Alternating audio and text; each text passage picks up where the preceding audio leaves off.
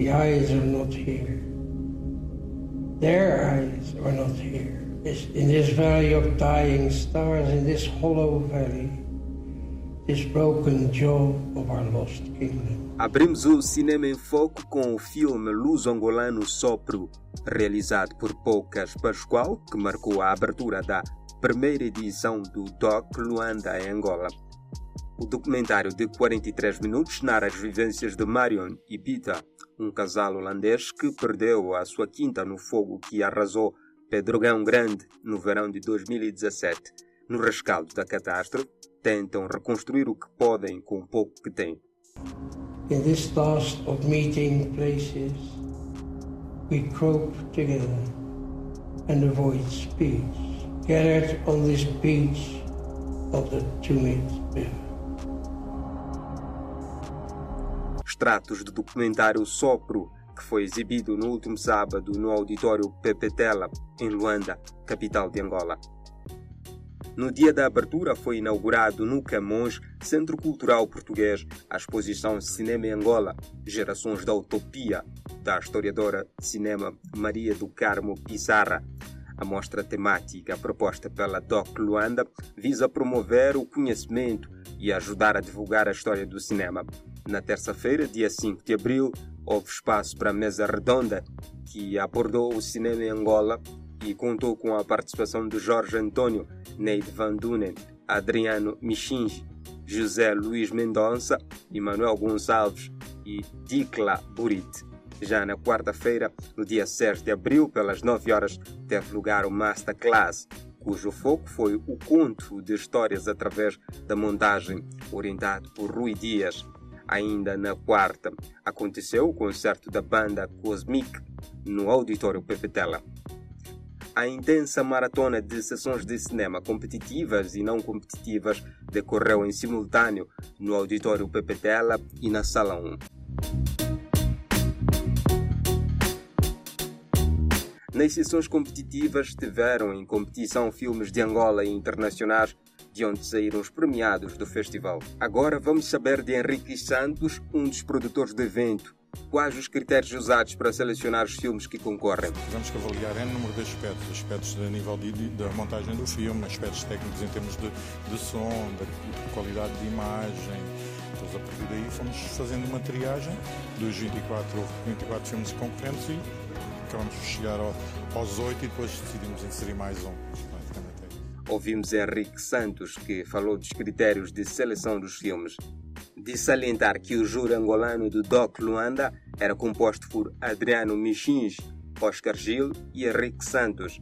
Por seu lado, o júri dos filmes internacionais foi encabeçado por Noemi Mendel, Stefano Sávio e Mariano Bartolomeu. No segundo dia do festival teve lugar a homenagem de Gita Cerveira, que tem dedicado a sua vida ao cinema angolano.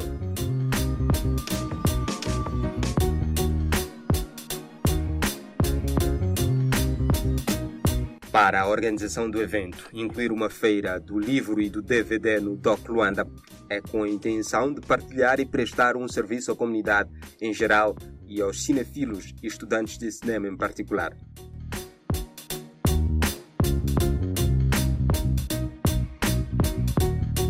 Numa cidade em que a oferta de produtos culturais é escassa, a Feira do Livro e do DVD coloca à disposição de todos inúmeros títulos editoriais e edições de filmes em formato home video a preços reduzidos. Jorge Antônio, o diretor artístico do DOC Luanda, apontou que, apesar de não ter apoios governamentais, o DOC Luanda aconteceu. O Ministério da Cultura não tem tratado a sétima arte no nosso país, porque senão haveria uma estratégia de apoios para o cinema angolano, coisa que não existe há muito tempo. Uh, neste momento que eu saiba, uh, o Ministério da Cultura para já já não existe. No Ministério da Cultura existe a Cultura, Ambiente e Turismo, ou seja, um, o Instituto de Cinema existe enquanto estrutura institucional, mas não é dotado de orçamento para apoiar a produção, ou seja, existem várias lacunas que é preciso corrigir rapidamente. Porque eu acho que se pode correr o risco do cinema angolano não ter projeção internacional.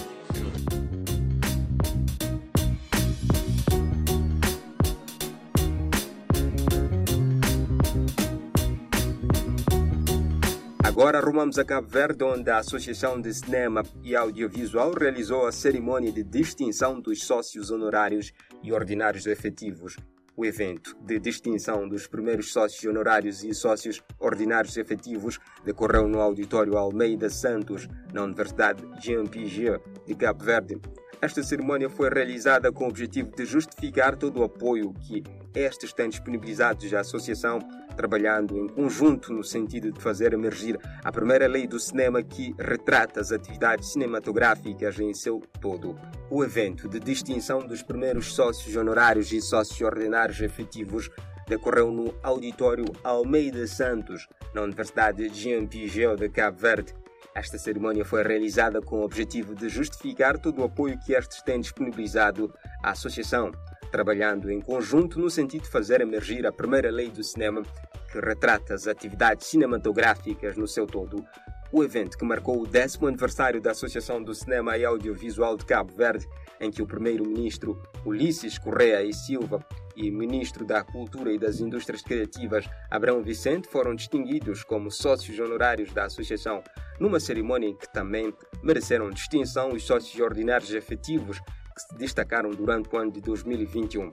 Também foram distinguidos os sócios ordinários que tiveram de fazer obras durante o ano 2021, nomeadamente a Aremínia Curado, o ex-presidente da Associação Mário Bem-vindo Cabral e Nelson Alves, mas também Nuno Rebocho, um dos fundadores a título póstumo.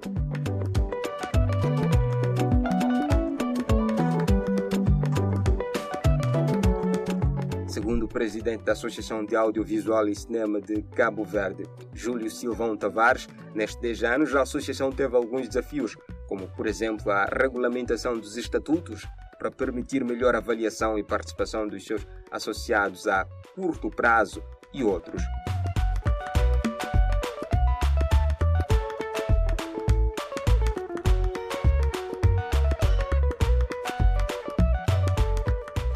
Assim foi o Cinema em Foco. Ellen Wan esteve na produção e sonorização. E eu sou José Gabriel, a voz que lhe fez companhia nos últimos minutos. Até mais.